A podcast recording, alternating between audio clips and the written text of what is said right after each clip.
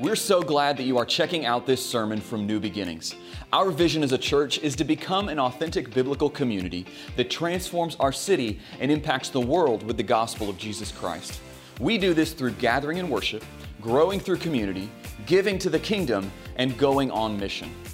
We know that one of the greatest blessings of the church is getting to pursue this vision that God has given us together.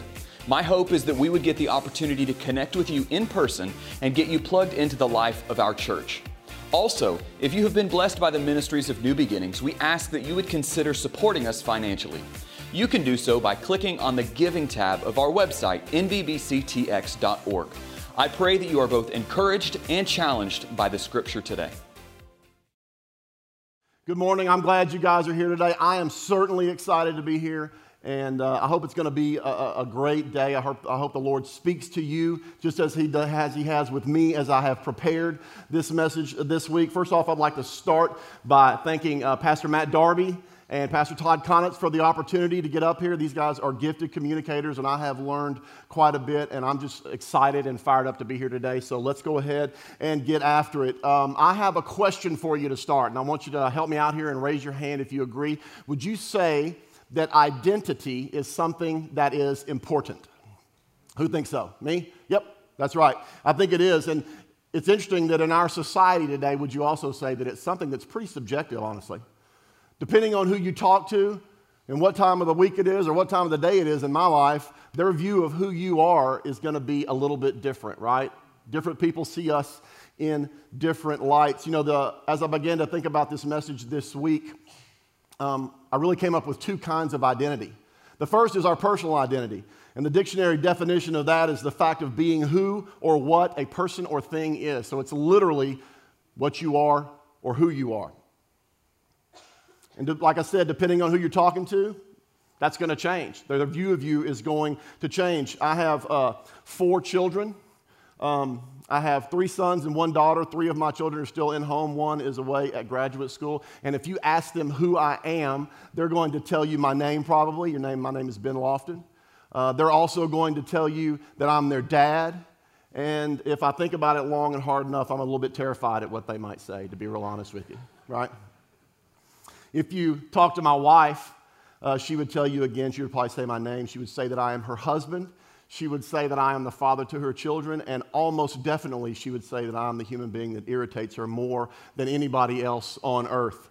And I'm going to assume that's a, an identity that I share with some of the other husbands in the room here today, right, guys? If you ask my neighbors who I am, they're going to tell you a different story, so forth and so on. Depending on the context of the relationship, the view changes. You know, my wife Stacy, she knows me better than anyone else, so her answers to the question of who I am are going to be far more accurate than anybody else's, right?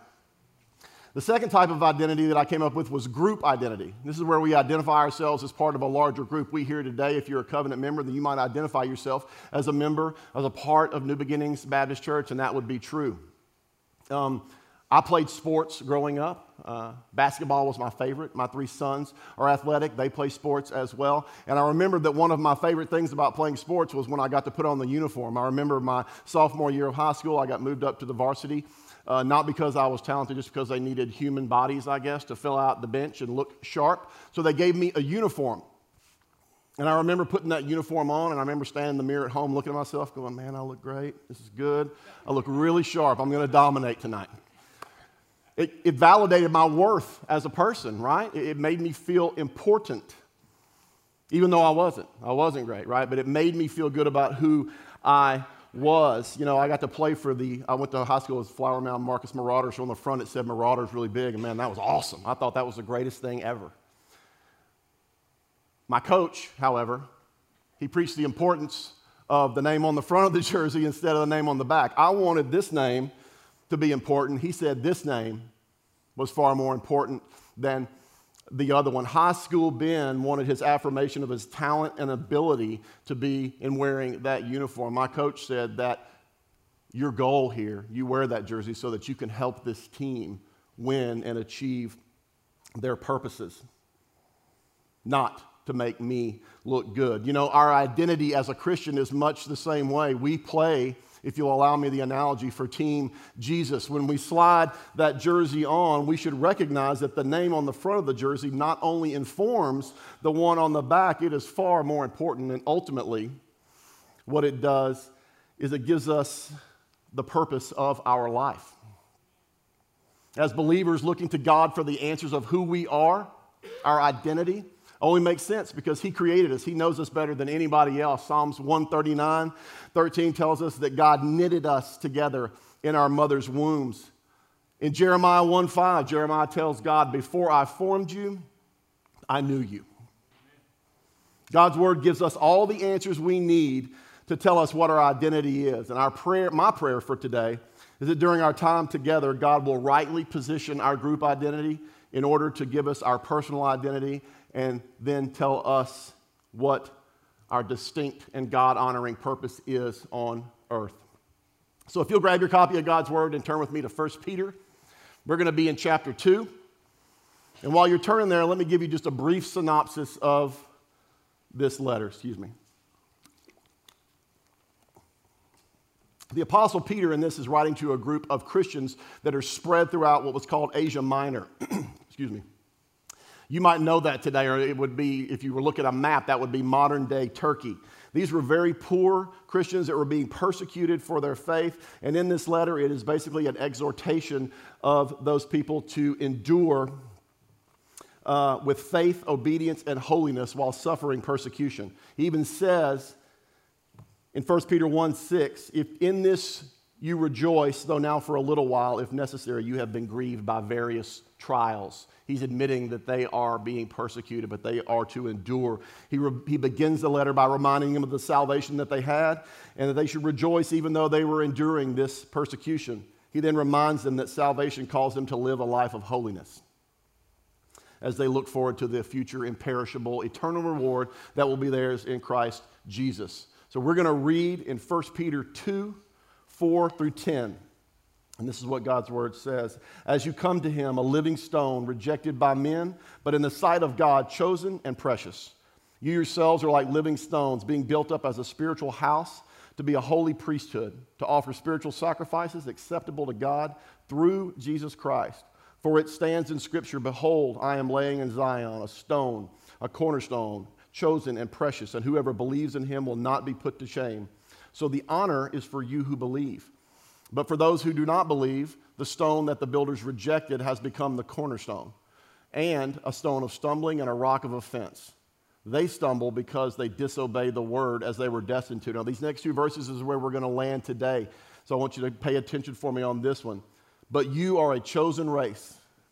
You are a royal priesthood and a holy nation, a people for his own possession that you may proclaim the excellencies of him who called you out of darkness into his marvelous light.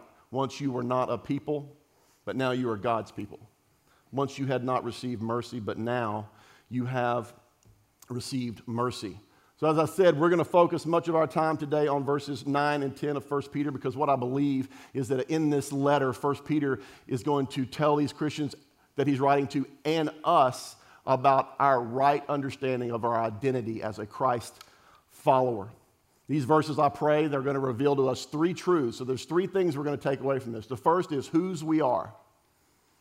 The second is who we are. And finally, we're going to answer the question of why we are here.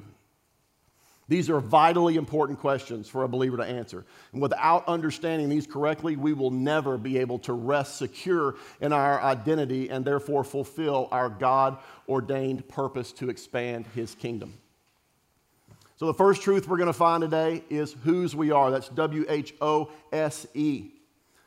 My mother uh, came into town this week. Uh, it's Thanksgiving, so she's in town. And she will be here later today. And the one thing I can tell you is that I belong to her. She is my mom. She carried me for nine months. She went through labor. She delivered me. She raised me. She clothed me. She fed me, which I can, if you have teenage boys, you'll know this. I can promise you that was no easy task for many years. Right? She loved me. I am hers. I'm sure there are times when that's been a difficult reality for her. I'm sure there's others where that has been an easy thing to do. But nonetheless, She has done the work, she has paid the price. I belong to Sandra Lofton. There are two places in this passage of Scripture that I see that Peter tells us who we as Christians belong to. The first place is in verse 9, where he says, A people for his own possession. Now, his here is God. He's speaking of God, so it could be read, A people for God's own possession. And then, which I think is important, he repeats this, which reinforces the earlier statement when he says, Once you were not a people, but now you are God's people. Now, God's people was a title that was originally reserved for the people of Israel, right? The Hebrew people. These were God's chosen people in the Old Testament. And if we look in Exodus 6 7, God's working through Moses to deliver the Israelites from Egypt. He says, I will take you to be my people, and I will be your God, and you shall know that I am the Lord your God. In Exodus 19 5, Moses is on Mount Sinai and he says, Now therefore, God says, excuse me, now therefore you will indeed obey my voice and keep my covenant, and you shall be my treasured possessions. These statements in verses 9 and 10 tell us that God has chosen us to be his people, and this has always been the case. God's people have always belonged to him, they have always been his possession. Now, through Jesus, we have been extended this honor to belong to God's people, to be the designation extended beyond the nation of Israel to all who surrender their lives to Jesus as Lord. We are now part of that chosen race. In 1 Corinthians 6 19 through 20, it says, You are not your own, you are bought with a price. So when Peter tells us that we are God's possession, he tells us that God saved us, He rescued us, He purchased us for His sake. So when we accept the fact and surrender to Jesus as Lord, we're submitting to God's ownership of our lives. So we are now owned by Jesus when we accept the fact that God is our Lord. And that statement, that ownership, when we gladly submit to it, is defined foundationally by being God's people. Everything we are and do builds upwards from the foundation of being owned by God. You know, we rightly use the term Lord when we talk about God or about Jesus. We even saw in Exodus. When I say that, I mean capital L, Lord. And as I was studying this week, I found that this word was interesting.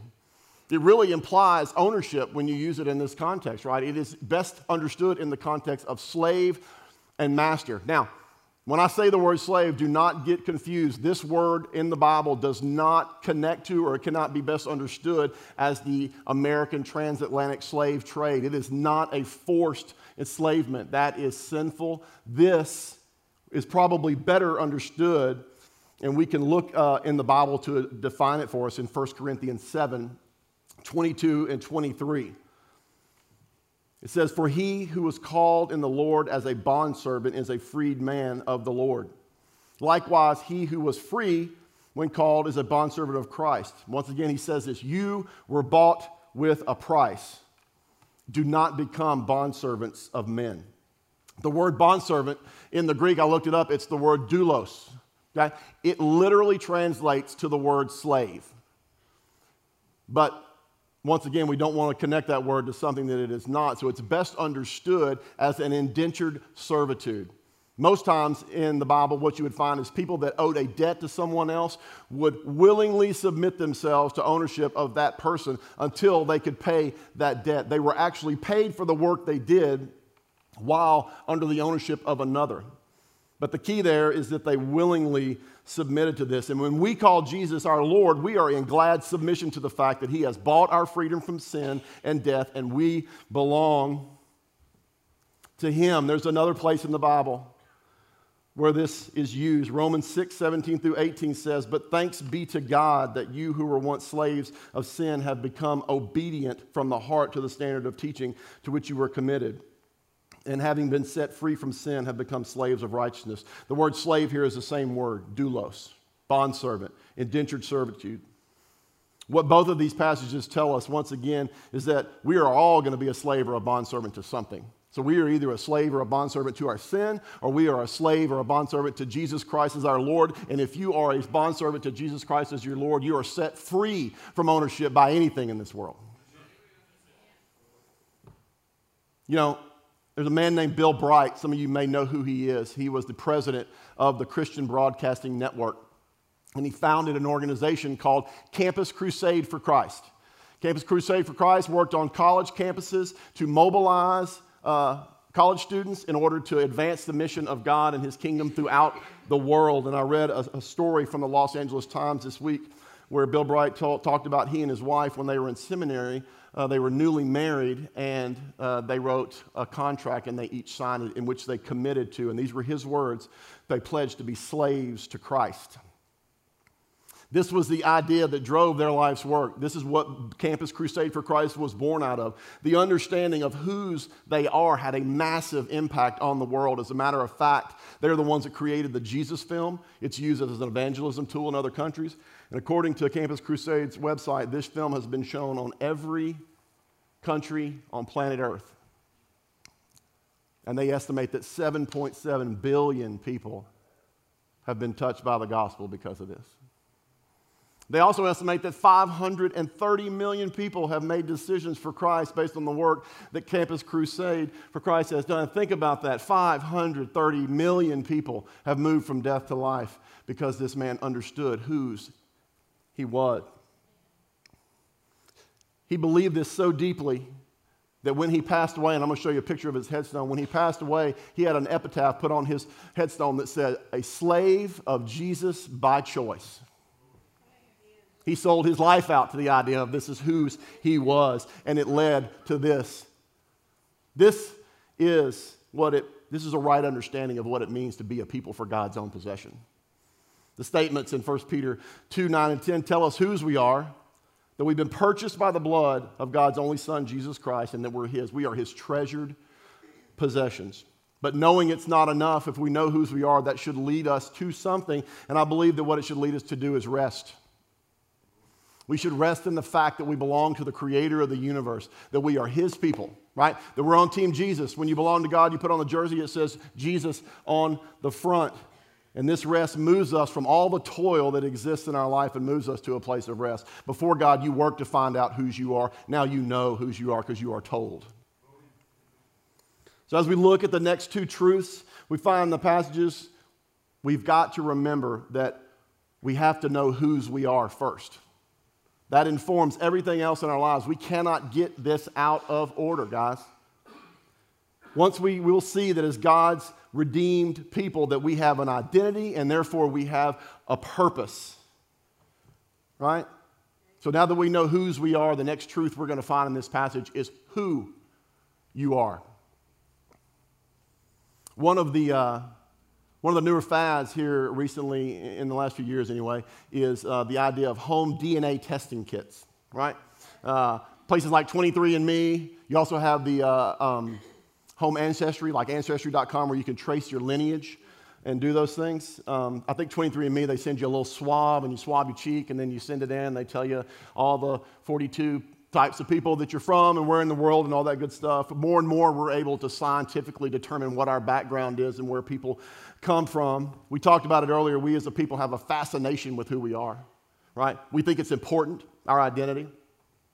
So I did some research on stories of people who have done these tests. And one thing was common in all of them is when they received the test, they had a really good idea of who they were. The other thing that was also common is when they got the results back of the test, who they thought they were, a lot of times got changed. It became a different thing at that point. Matter of fact, the Washington Post article said this about this topic. It said DNA testing can also yield some uncomfortable surprises. Some testers looking for a little more information about grandparents' origins or to confirm a family legend about a Native American heritage may not be prepared for results that disrupt their sense of identity. Often that means finding out their dad is not actually their dad or discovering a relative that they never knew existed, or perhaps a baby conceived out of wedlock or given up for adoption. So this is interest, this, this part kind of landed on me. In 2014, 23andMe estimated that 7,000 of its users had discovered unexpected paternity or previously unknown siblings. 7,000 people went in thinking, this is who I am. And at the end of the test, they realized, I'm not that person, I'm this person. Imagine that shock. Imagine the feeling of, of everything being turned upside down because your identity is in all of these other things. The world around us tries to tell us who we are, guys. They try to give us our identity. But apart from Jesus Christ, I can promise you that is nothing but shifting sand. It can and it will change.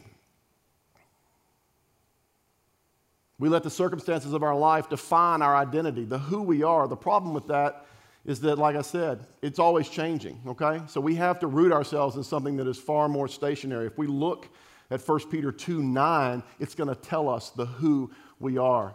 It says, But you are a chosen race, you are a royal priesthood, a holy nation, a people for his own possession.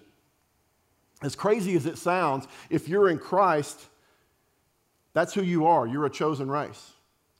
You're a holy nation. You're a royal priesthood. The believers that were reading this letter, remember, they were poor and they were persecuted. This would have been everything to them to hear that they were chosen, that they were royal, that they were holy. This would have been greatly impactful. And honestly, for us, it should be the same thing. It should be no different. How many of you guys, by show of hands, when you came to church today, thought you were going to be told that you were a priest? Ah, right. Nobody. Good. That's exactly right. Nobody knew that I was going to call you a priest, but there it is, right there in God's word. That's exactly what you are. The front of the jersey says Jesus, the back of your jersey says chosen. It says holy, it says royal. Peter's using language here that reminds the hearers that this is not some new identity. This is a restoration of the identity of God's people from the earliest of times. In Genesis 12, we see God call Abram, and he said in verses 1 and 2 Now the Lord said to Abram, Go from your country and from your father's house to the land that I will show you, and I will make of you a great nation. In Exodus 19, we see Moses on Mount Sinai again. In verse 6, he says, And you shall be to me a kingdom of priests and a holy nation. This has always been God's intention that his people would be a nation of priests, not a nation with priests. But God's people couldn't hold up their end of the covenant. So what you find is that they broke it, so the Lord stripped them of the honor of direct access to Him, and He bestowed it on the tribe of Levi. He said it was the most faithful. So what you have is you have Levite priests that now have the job and the calling of direct access to God and interceding for God's people on their behalf. No one else had access like this. We even read in Scripture a lot of places where it says that kings attempted to do what was set aside for the priest. And if you haven't read that, I'm just going to I'm summarize it for you. It didn't go well for the kings. First Peter, we read, and what we find for us is that Jesus changed all of that. Christ's sacrifice not only gave us the opportunity, if we place our faith in Jesus Christ, to become one of God's people, but it also defined who we are. It restored the original intention for God's people. And if we are in Christ, then we are identified by God as part of his holy nation, as part of his royal priesthood. Did you know that the definition of a priest is a person who serves God and has right of access to him? If you look just back up from the verses that we're in, in verse 5 of chapter 2, you see that it says, You yourselves are being built up as a spiritual house to be a holy priesthood to offer spiritual sacrifices acceptable to God through Jesus Christ. Jesus is our high priest.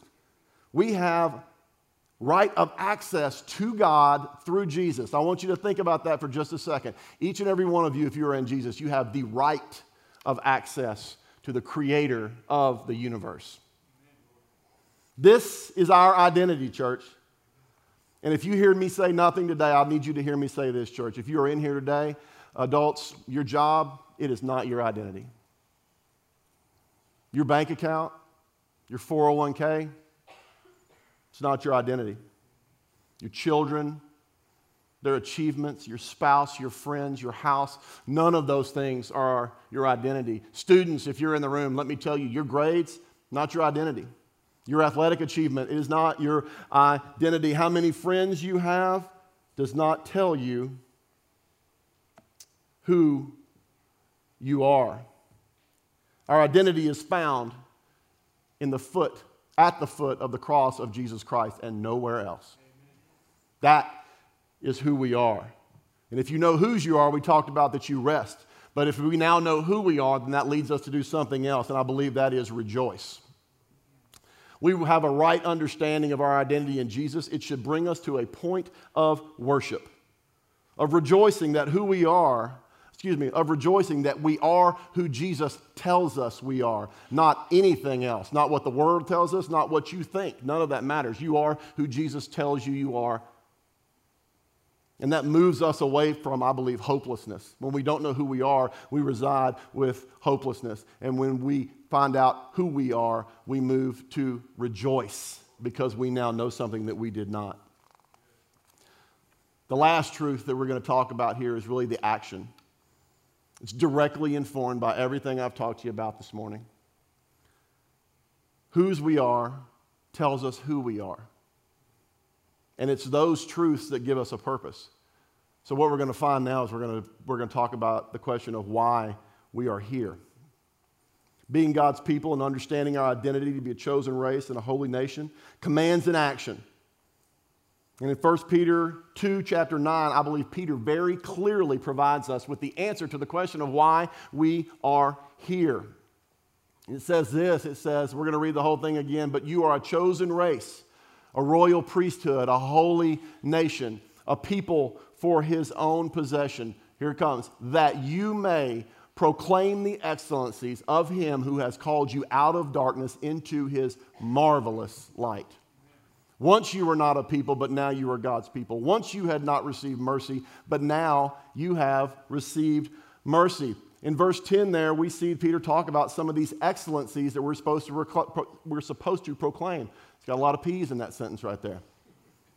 Once you were not a people, but now you're God's people. This is excellent news, right? Once you had not received mercy, but now you have received mercy.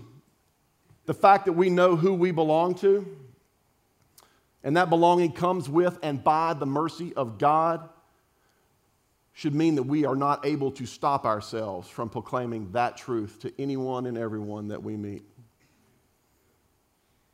The mercy of God is that He provided His Son, Jesus, to be the final and ultimate sacrifice for our sin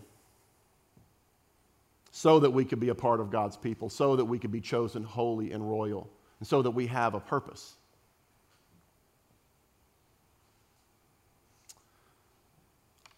I remember who I was when Jesus found me. I know all too well who I was.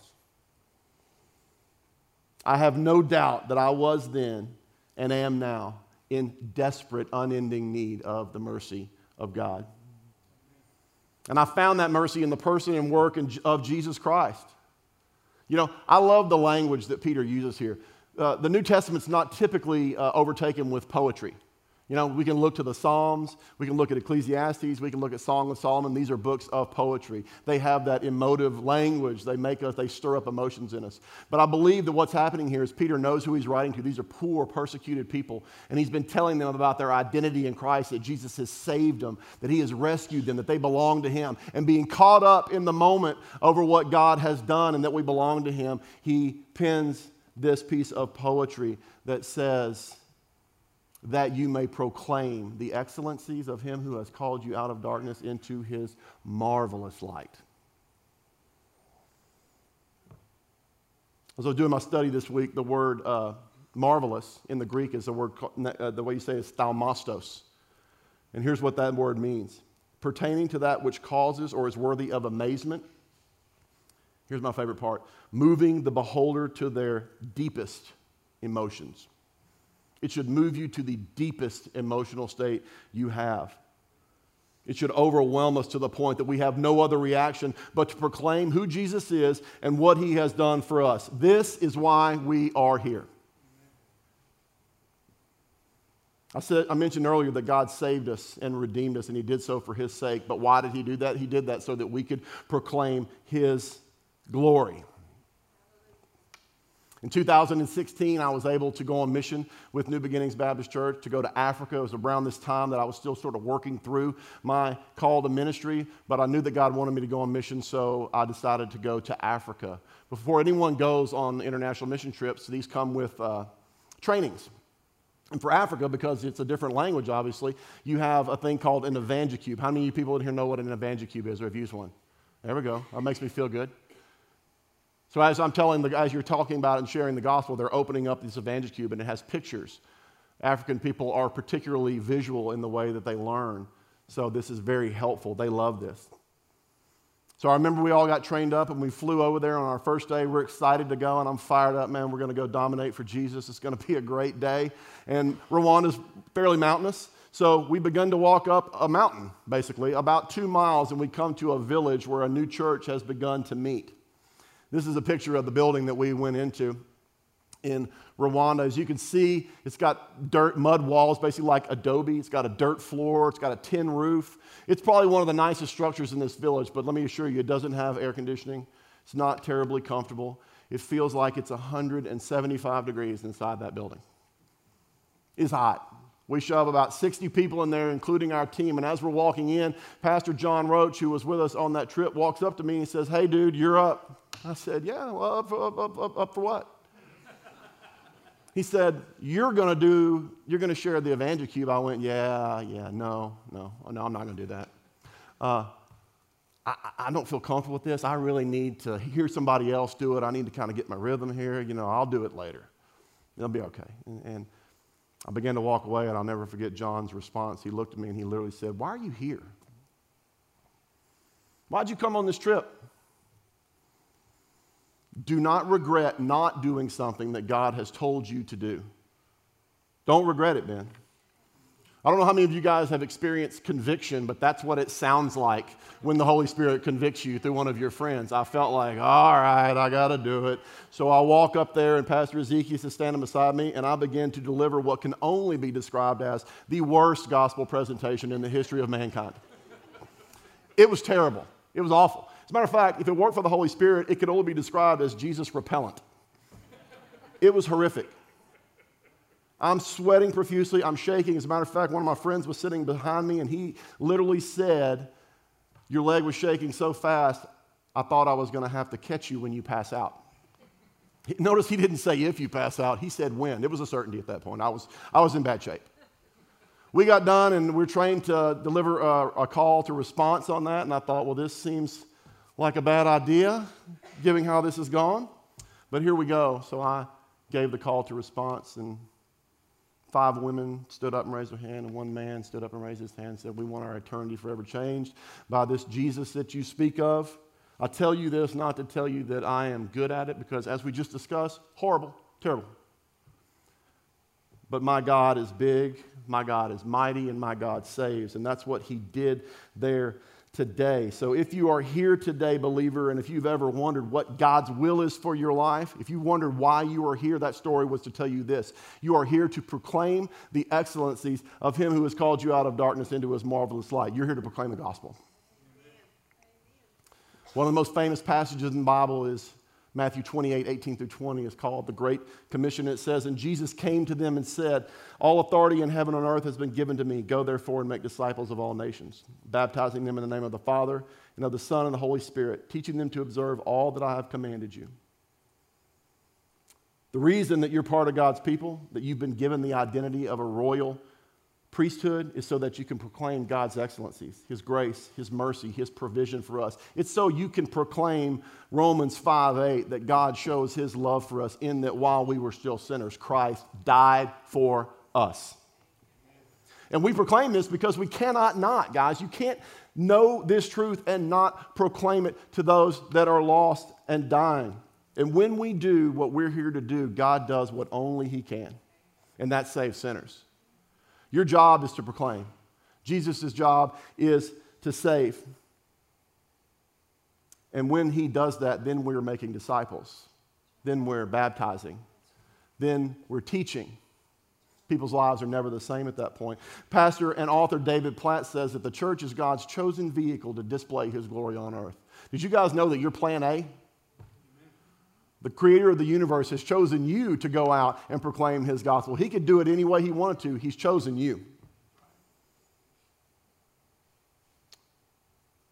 So when we proclaim the goodness, the marvelous, awe inspiring, wonderful, marvelous light of Jesus for our good and for his glory, this understanding should cause us to do one thing. It's what we've been talking about it's to respond. God has given a purpose to us as His followers. He has answered the question of why we're here. We are here to make Jesus famous, nothing else. How you do that and where you do that may change depending on who you are and what your gifting is, but the end result is still the same. We are here to proclaim the gospel of Jesus Christ. And when we do and when we respond, you know what it does? It moves us away from aimlessness and to purposefulness in our life. I hope that's a word. We have purpose now. Before we have no aim, we're all over the place. We're doing whatever makes us feel good. We're looking for that thing that defines who we are and why we're here. And when we are told by Jesus that we belong to Him and that we're chosen and we're holy, well, that gives us an aim because then we know why we're here. Uh, these questions, the who's you are, who you are, and why you're here, are very personal to me. Um, as I thought about this passage and what it meant and what I was going to preach on, the Lord reminded me that these are questions that I have used in my personal life. I told you about my, my children, my babies. Uh, these are things that I use with them. So uh, I have uh, two younger sons. I have one that's away, and I have my daughter. She's here, and she's uh, about to graduate from high school. And one of the things that I want them to remember is, I, uh, oftentimes, not as much as I should, I ask them, "Whose are you?" And they'll say, I belong to Jesus. That's right. You are a child of God, redeemed for a purpose. I'll ask them, Who are you? They'll say, I'm a Lofton. And you say, You got that right. You are my son. Everything you do, everything you say, everything you are going to do will reflect on me and on the God who has created you and you belong to. And finally, I ask them, Why are you here? And if it's school, my little one Eli, he always says, Dad, I'm here to learn. And I say, Yeah, you are, buddy, but you're here to learn so that you can grow into the man that God has made you to be. These things don't just terminate on themselves, they're moving us in a direction. We know whose we are so that we can know who we are, so that we can know why we're here. But here's what I will tell you that if you're here today and you don't know whose you are, you don't need to worry about the other two questions right now. You need to worry about whose you are. And today can be the day that you find that out. Today can be the day that you put on the jersey that says Team Jesus. Today can be that day. Do not come in here the same. Do not leave here the same as you came in here. If you don't know whose you are, please let the Lord speak to your heart today and surrender your life to Him. If you do know whose you are, then we need to talk about who you are because in many times, especially in my life, I know that I will get these questions out of order. My priorities get crazy, and I define who I am based on all the things that I just told you that you are not. So maybe today, if that's you, you need to repent of the fact that you've gotten them out of order, that you have identified yourself as something other than chosen, royal, and holy. And you need to be reminded of whose you are so that you can know who you are and you can live your life in honor of that. And my prayer all week has been that as we talk through these things, that we would all be convicted of why we're here. That in a lost and dying world that's desperately in need of the gospel of Jesus Christ, that we would take the information of who's and who and we would put it in action as why. So if you have not been participating in the why you're here, then today is the day that you can repent of that. Repent is a term that means stop and go the other direction, right? So we stop not doing what why we're here. We stop doing all the things that are not why we're here, and we start doing why we're here. That is the message for us today. That we would recognize these truths in order to take the gospel to a lost and dying world that is desperately in need of what we have. So I'm going to pray, and when I'm done, we're going to stand and we're going to worship. And if you need prayer, if you need Jesus, you come down here. Our pastor, our ministers, our wives, they will be down here with us. We would love to pray for you today. Let's pray. Father God, I am eternally grateful for who you are and what you've done.